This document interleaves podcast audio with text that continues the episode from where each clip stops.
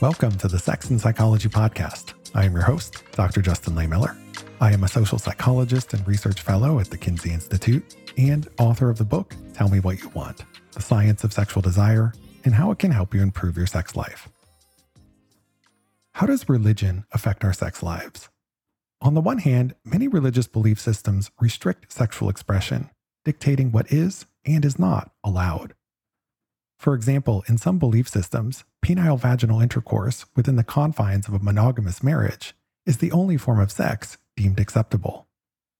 In many cases, this leads to feelings of sexual guilt and shame because people may have desires for other activities, or they may have engaged in behaviors deemed immoral, which can create this distressing psychological conflict between their sexuality and their religion. On the other hand, some religions view sex as a sacred, holy act, something that actually brings you closer to your partner and to God at the same time. And it turns out that this is something that can actually boost sexual satisfaction in some married couples. So there isn't just one effect of religion on sex, it can cut in many ways. So let's explore the intersection of sex and religion we're going to talk about potential positive and negative effects of religion in people's sex lives. We're also going to discuss how therapists balance religious and sexual identity in the therapeutic process when conflicts arise, as well as how to address religious diversity in sex education.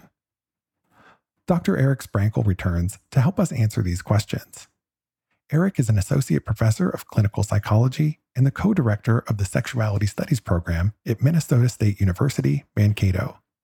He's also a licensed clinical psychologist and AASECT certified sex therapist who is currently finishing up his first book titled DIY The Wonderfully Weird History and Science of Masturbation. This is going to be a really fascinating and important conversation. So stick around and we're going to jump in right after the break. The Kinsey Institute at Indiana University has been investigating issues of sex, gender, and relationships for 75 years. To commemorate the Institute's 75th anniversary, they will be hosting events all throughout the year, including art exhibitions, research lectures, a book club, dance performances, and much more. Visit their website at kinseyinstitute.org or follow them on social media for the latest details. You can follow them on Twitter, Facebook, or Instagram at Kinsey Institute. Let's talk about sexuality and religion. There are a lot of people who seem to take the view that religion inherently harms our sex lives, in part because many religious belief systems impose certain restrictions on sexual expression, where they deem certain sexual thoughts and behaviors to be immoral or sinful, and that can create feelings of shame. However, there's actually a very complex link between religiosity and sex, and the effects vary based on how sex is situated within a given religion. So let's explore that. Now, as a starting point, as a sex therapist, can you tell us a little bit about when and how religion comes up in the therapy office? So, how often do people show up with sexual difficulties or problems that stem in some way from religiosity or their religious belief system? Quite frequently. And so either they're what I would consider like religious leftovers, right? So the individual as an adult is either atheist, agnostic, or at least like not religious. It's not really important for them as an adult, but they grew up in a, in a pretty religious uh, household and, and, upbringing. And so they, they brought that with them. So even though they can dismiss a lot of the, what they would consider like fairy tales now with some of their religious beliefs, the moral kind of messages that they received, especially about sexuality, those just don't easily like, go away. Even if you are dismissing more of the you know actual belief systems with the religion of your origin. So it was dealing with a lot of these religious leftovers and kind of reclaiming what your religious or sorry, your sexual values now are, um, apart from those religious sexual values that were imposed on you as a child. That now that you're an adult, you can create your own value system as it pertains to sexuality that's not tethered to this more conservative religion of your upbringing, then what do you want to tether to it now and kind of work with them of, of kind of creating their own value system and if that's connected to a a specific school of thought or if it's just kind of their own values based on just being a decent human being. So that's one thing. Other things for individuals who are religious coming into therapy, yeah, it can certainly be a, a barrier. They may not be aware of it in the moment, but you know, the course of assessment and a couple of uh, sessions into therapy, it starts to become apparent that some of the religious sexual messages that they've received are playing out in a negative way, typically in, in the form of inhibiting sexual functioning. So they're just getting in their head a little bit about what's right, what's wrong. Is this a sin? Should I be doing this? Should I not be? And it's impacting how their body's responding to sexual stimulation. So in the form of, you know, arousal difficulties or orgasmic difficulties. And then for others who are, are more, um, you know, conservative or fundamentalist with their religious beliefs, it, it impacted what they were able to do in terms of treatment to intervention. So masturbation is often utilized in sex therapy as, as part of intervention for helping with sexual functioning difficulties, as well as kind of increasing just someone's sexual repertoire if it's just focused on penile vaginal intercourse for the purpose of orgasm. How can we go beyond kind of that narrow sexual script and start exploring some other behaviors? Well, that's challenging when the, the patient lets you know that their religion that they want to abide by prohibits masturbation, it prohibits oral sex. And so our options for intervention for this uh, sexual dysfunction become less and less. We just have limited options now of what we're going to be working with. And ironically, like those prohibitions are creating or at least perpetuating some of the, the, the problem as to why they're, they're seeking therapy and not being able to deviate from that as part of intervention can really leave us with limited options. But it's ultimately, you know, respecting client autonomy of like what are their values coming into therapy and how can we do our best to help them working within their specific value system. I appreciate that very thorough and comprehensive answer. And you totally anticipated my next question, which was going to be about what are the specific ways that religion might have that negative impact on someone's sexuality. And I think you make a really great point that sometimes, even when you yourself are not at a point in your life where you are religious, you can have those carryover effects from religious influences earlier in life. And some people do have this very difficult time shedding them. And I think that just speaks more broadly to how early influences on us sexually, whether they're religious or parental or other features of the environment that we grew up in, those can have this profound impact on how we navigate our sexuality for the rest of our lives. And then if you are somebody who currently identifies as religious, you know, that is a whole other set of issues. And I really appreciate you bringing up the point about how not only can this sometimes lead to or contribute to certain sexual problems, but it can also limit what you can do therapeutically. I think a lot of people wouldn't have necessarily thought about that later part, but that can make the job of a therapist a little bit more challenging. And, you know, this is something I wanted to talk about a little bit more because I know that part of the job of a therapist is to be affirming and validating of your client's religious and spiritual beliefs and to incorporate them into that therapeutic process as appropriate, even if those beliefs are drastically different from your own. Although, of course, we know some therapists do impose their own morality on their patients, even though that's, you know, not something they're supposed to do by the accredited organizations. But I have to imagine that this is pretty complicated if you've got somebody who has a very strongly held religious belief system that's just incompatible with their sexuality. For example, if someone has these strongly held religious beliefs that are very disapproving of homosexuality, but that individual has same sex attractions, how do you balance this in the therapeutic process? So, can you tell us a little bit about how you navigate this complicated terrain in a therapeutic setting? Yeah, yeah, and that's a, a good framing of it. It is very complex. It's it's walking some fine lines, right, with ethics, because with client autonomy, you do have to respect your client's religious beliefs. What gets missed from that conversation, though, um, to my disappointment, is that also respecting your client's sexuality as equally important to their religious beliefs. I think sometimes we put religion as kind of like this untouchable thing and we try to fit the sexuality around the religious beliefs. I was like, well, why can't it be this dance of like a little bit movement in, in both? Because both are very important uh, to the individual and both are parts of their senses of self, both their religious beliefs as well as their sexuality. So I'm not going to favor or value one over the other in terms of like from from the role of the therapist. So I view both as part of client autonomy. And how can I respect both aspects of client autonomy and just help try to decrease this conflict?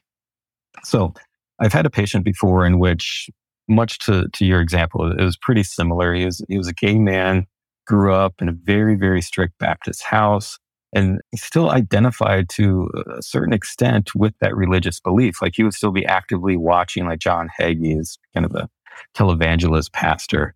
And, you know, Hagee would often, you know, talk about, you know, how homosexuality is a sin. And, and so here is this religious leader in which this patient admires and looks up to and believes in hearing that this person is saying this other part of you, your sexuality, is wrong, it's immoral, it's unhealthy, it's sinful, you're on hell, all these nasty things, right? And so he's sitting with this conflict. It certainly contributed to his worsening mood mood episodes, had suicidal ideation directly related to this as well. So it was a serious, this, this has like, you know, high stakes um, outcomes. And so with this, one important thing to kind of think of is that, well, a, a few things here.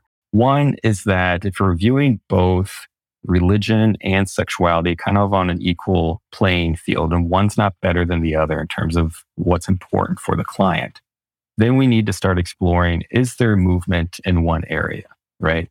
Movement in the area of like denying sexual orientation, it's conversion therapy, and it's, you know, malpractice in a lot of jurisdictions as, as it should be and kind of moving somebody away from a religious orientation is, could also be considered unethical practice of not respecting client autonomy. So you really just have to be a, do a good job of just kind of raising questions, pointing out this conflict and having them kind of brainstorm, well, how, how do I resolve this for myself? And you can point out other things, especially like with the religious thing of like, you know, religion, it's what we make out of it, right? We can choose what kind of religion that we want even within like Catholicism, even within being Baptist, not all Baptists are the same. Not all Catholics are the same. It is really kind of choose your own adventure. It is cherry picking, right? We mm-hmm. kind of use that word negatively, but that's just the, the nature of any kind of belief system. We're going to pick the things that fit well and kind of like dismiss the stuff that we just feel is archaic, but it's really just kind of like, yeah, I'm not going to live my life in that way. So that's archaic. It's, it's more of symbolic language uh, that was being used in scripture and not to be taken literally, all these other things. But this thing, that's, that's what I'm taking literal.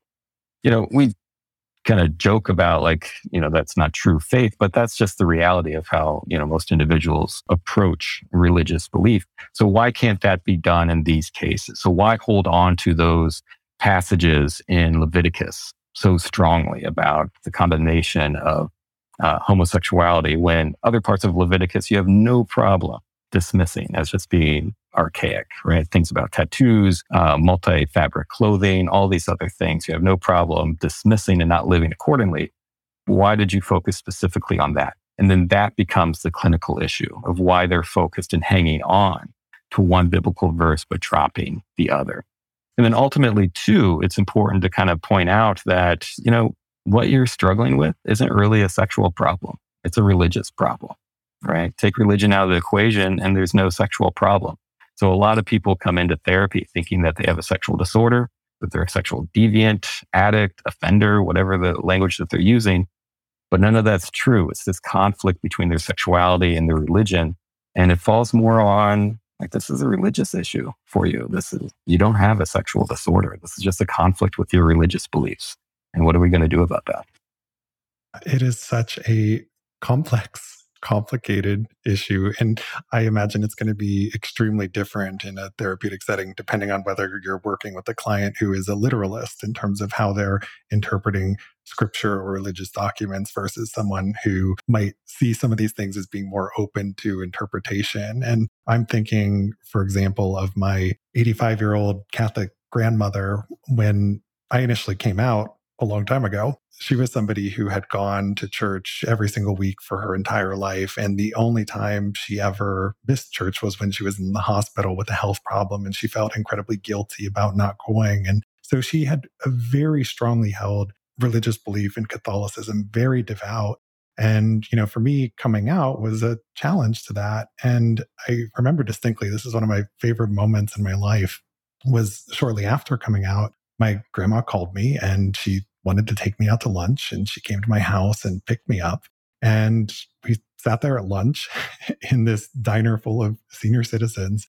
And she told me that God makes man in his image and God doesn't make mistakes, and you're not a mistake. And so she found a way within her religious belief system to accept me. And, you know, I think that that's something that a lot of people can do in this therapeutic process where they have these conflicts is find some way of integrating those two things where it can lead to that sort of positive outcome. So it doesn't necessarily mean you have to abandon your religion in order to make these things work together. But anyway, enough about me. So we know that religion can have this big impact on people's sexuality, but it also has a big impact on sex education. You know, many sex ed programs are taught from an abstinence only perspective.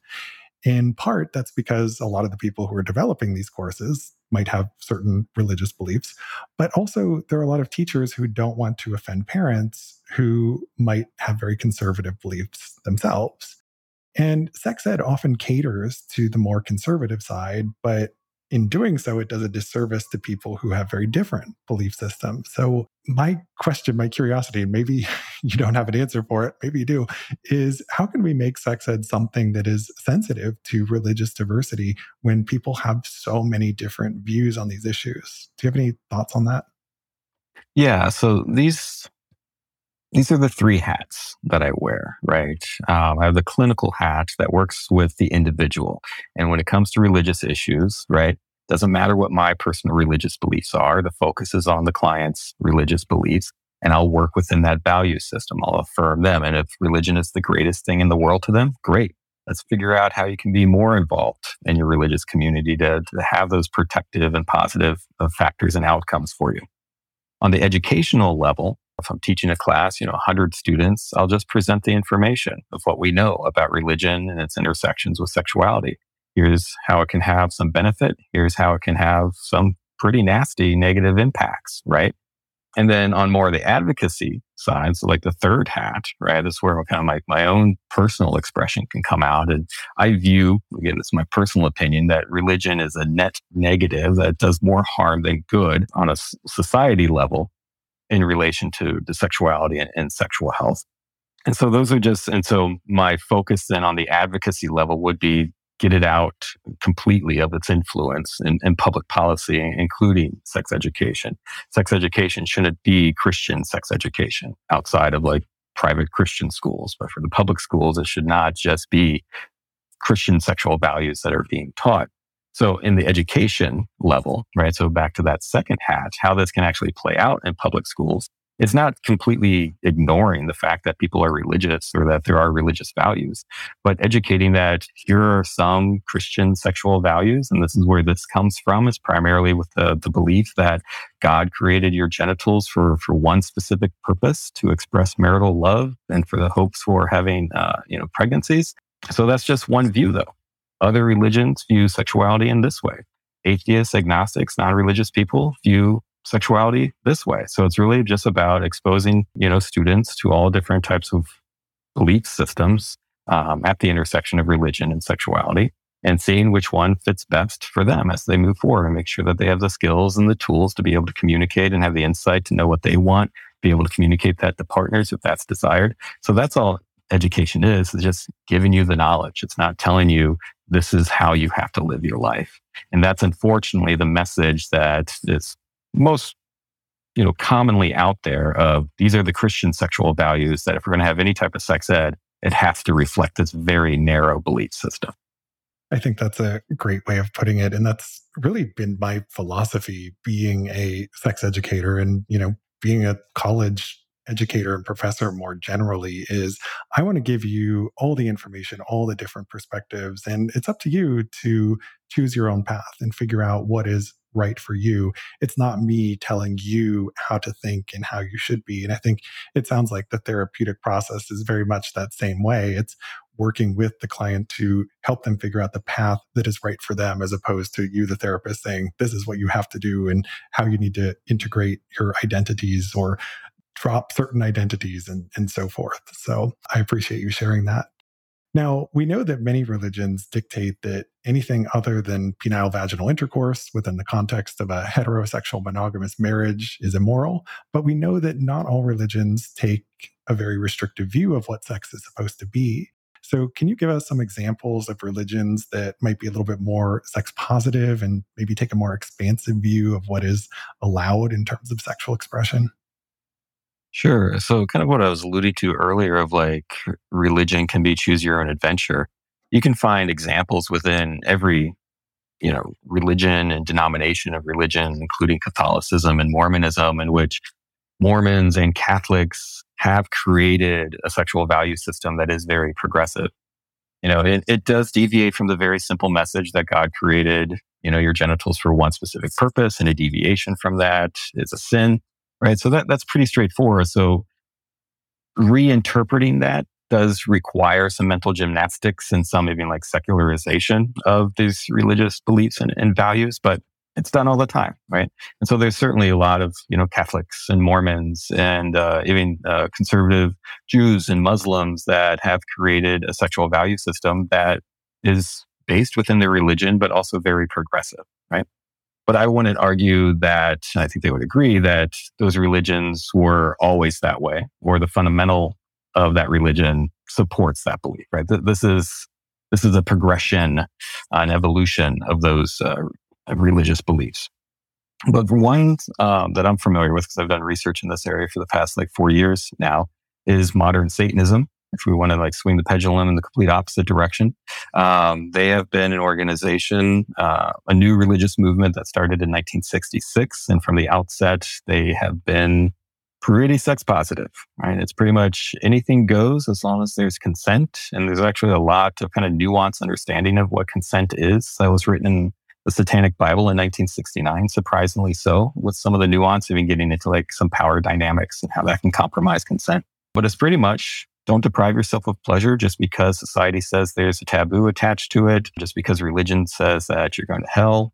Modern Satanism is an atheistic religion, so they don't believe in God, they don't believe in the devil, and of course, they don't believe in heaven and hell. So it is really just about the here and now. What do we know about these behaviors? Are they healthy? Are they healthy for me? That's what's the driving force behind satanic sexuality. I appreciate you sharing that because I think a lot of people, when they hear the term Satanism, think of devil worship, and that's clearly not what it is. but yeah, so as you described, there are different segments of some of the big long established religions that are more progressive in terms of their sexual values. And so for some people, it might be finding those communities or resources within them.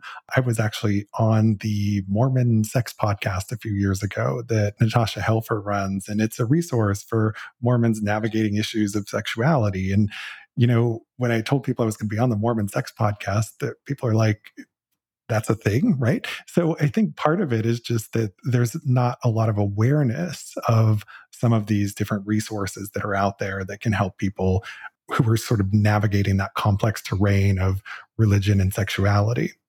Mm-hmm.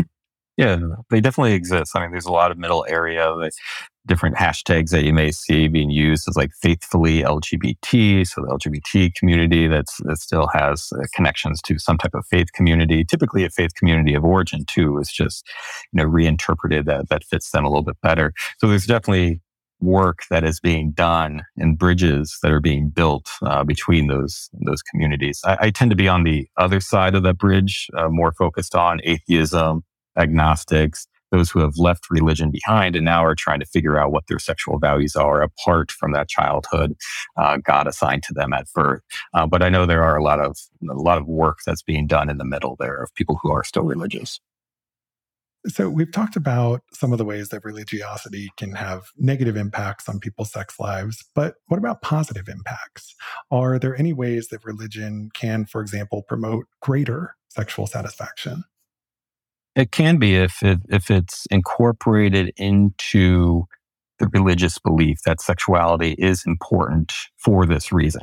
And then similar to to like the the talk on like porn addiction and stuff, it's really about is there congruence then between values and behavior, right? So you can find this across like any kind of religious belief, regardless of like how conservative or progressive it is. So even if you go into the the very very conservative fundamentalist view of what sexuality is right? This god-given gift to only be used for the purpose of expressing marital love and having children that everything else is off limits right? So if you're engaging in behavior that's off limits you're going to have some distress over that. But if you're having sex according to god's commandment right you're married, you're having this expression of marital love, you're not using birth control, so a pregnancy could happen. You're fulfilling God's commandment of human sexuality. And in those cases, yeah, sex can have, you know, high levels of satisfaction. It's not going to create distress because you are living according to your values.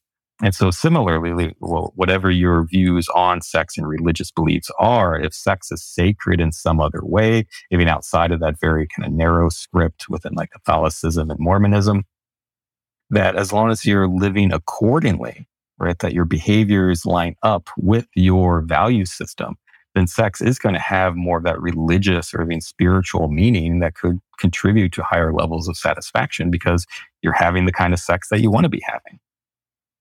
And that is what we see in the research. I think pretty much all the work that has looked at the positive effects of religion on sexuality looks at sex within the context of marriage. You know, outside of marriage, that's going to be a whole other issue. But in terms of a heterosexual monogamous marriage where sex is seen as sacred within that religious system, it's sanctioned by God, it serves as this holy act that helps couples bond.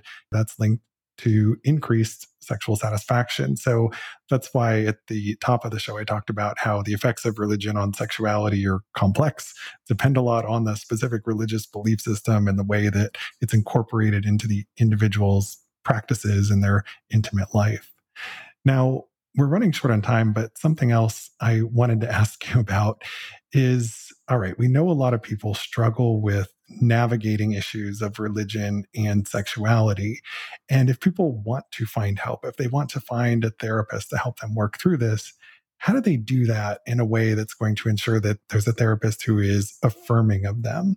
And I say this because it's a complex issue. I've heard some therapists say that they won't treat clients who have different value systems than they do, which to me sounds a bit like malpractice uh, because you know we need to be there to serve anybody. So how can you try and best navigate this issue of finding the right person to give you the help that you need? Yeah, I've been seeing those conversations on Twitter lately too, and they're just yeah, they're bad. like so it's like essentially you have to give you know some type of pre-screening test to your clients to make sure that all of your political socio-political and religious beliefs align so to be able to treat them. It's like that's not your job. Like your job is to treat them wherever they are whatever they're bringing into the therapy room. So not only do i think it's practical to do that but i think it's you know can easily get into unethical practice pretty quickly with uh, therapist bias coming out but yeah, for from the client perspective, finding a therapist that would be affirming to to wherever you are currently with relating to religious beliefs or sexuality, you know, there there are a lot of options. So if you if you look at just like a, a large therapist directory like a psychology today or something like that, where you can look all across the country, put in different characteristics, practical ones of just like location, is it telehealth or in person? Do they take my insurance? Stuff like that. You can also check off things that relates to other demographic variables that may be important for you. So you want them to have experience working with your type of religious beliefs, or they they are um, also a member of the, or affiliated with the type of religion that you want them to be affiliated with. So you can select based on that if, if that is of value to you research that I've done on on Satanists looking at you know desired characteristics, it was the the the one that was rated the least important was a shared identity, and so it wasn't important. It was for a couple of of of our participants. For the vast majority of our 1,200 participants that we uh, assessed, very few really cared whether or not their therapist was also a Satanist. Um, what was most important, and which I would imagine this is true regardless of religious belief, or anything else for that matter, is that the, the therapist demonstrates cultural humility, that they don't make assumptions about their, their patient's culture, where they're coming from, their beliefs, that they approach it with curiosity. They are inquisitive. They ask questions about it. They don't know something and they allow their clients to tell their own stories about what's values, uh, their own religious or sexual values to them. That's what's most important, right? So a lot of times you won't be able to see that in therapist directory listings specifically. I would look for words like affirmative or affirming. That's some kind of more modern usage language to kind of convey or to communicate that, hey, I am open to seeing patients that are within this religious group or within this sexual community without judgment, and I'll affirm your identity where you are. For those who are really concerned about getting proselytized to, because uh, that has happened, and that does happen, unfortunately, where a therapist, regardless of the client's religious affiliation, would recommend praying going to church as a conceptualization that their mental illness is being caused by something spiritual in nature. So all these very unethical practices, right? So if that's a significant concern of you, there is a group that I used to be affiliated with. I'm not now. The Secular Therapy Project. They have a directory that in order for a therapist to be on the directory, they have to be independently licensed. They have to be secular themselves and they can only use uh, empirically based interventions, right? Empirically supported treatments. So more of a guarantee that you're not going to be proselytized to because the person's not religious to begin with. And they're only going to be using interventions that have some evidence behind them and not some spiritual kind of stuff that uh, you wouldn't want to, to be looking for in the first place. So there are some resources out there, either that secular therapy project or just through like a large directory like Psychology Today and looking for those specific variables that you can check in your search. Thank you for sharing all of that. And I think one other piece to add to that is that you're allowed to interview your therapist before you commit to having, say, a long term therapeutic relationship with someone, because navigating this issue of religion and, and, sexuality is something that might take some time. And so you want to make sure that you're investing in a person who's going to be able to help you the best. So you can have an initial meeting or consultation and you can talk to them a bit about what your values are and where you are. Ask them questions and make sure that it's a good fit before you start going down that path. So thank you so much for this amazing conversation, Eric. It was a pleasure to have you here. Can you please tell my listeners where they can go to learn more about you and your work? Yeah, primarily right now, um, prior to the book getting released, I'm just on social media. So Instagram and Twitter at Dr. Sprankle. And I also have a website. I don't know what's on there anymore. It's like drsprankle.com. I'm sure that'll be used a little bit more once um, I'm finished with the book and starting to, to push that out there into the world. Well, we can't wait till the book comes out. It's called DIY The Wonderfully Weird History and Science of Masturbation. So thank you again for your time. And thank you to my listeners. To keep up with new episodes of this podcast, visit my website, Sex and Psychology at sexandpsychology.com or subscribe on your favorite platform where I hope you'll take a moment to rate and review the show. You can also follow me on social media for daily sex research updates. I'm on Twitter at Justin Lehmiller and Instagram at Justin J. Lehmiller. Also, be sure to check out my book, Tell Me What You Want. Thanks again for listening. Until next time.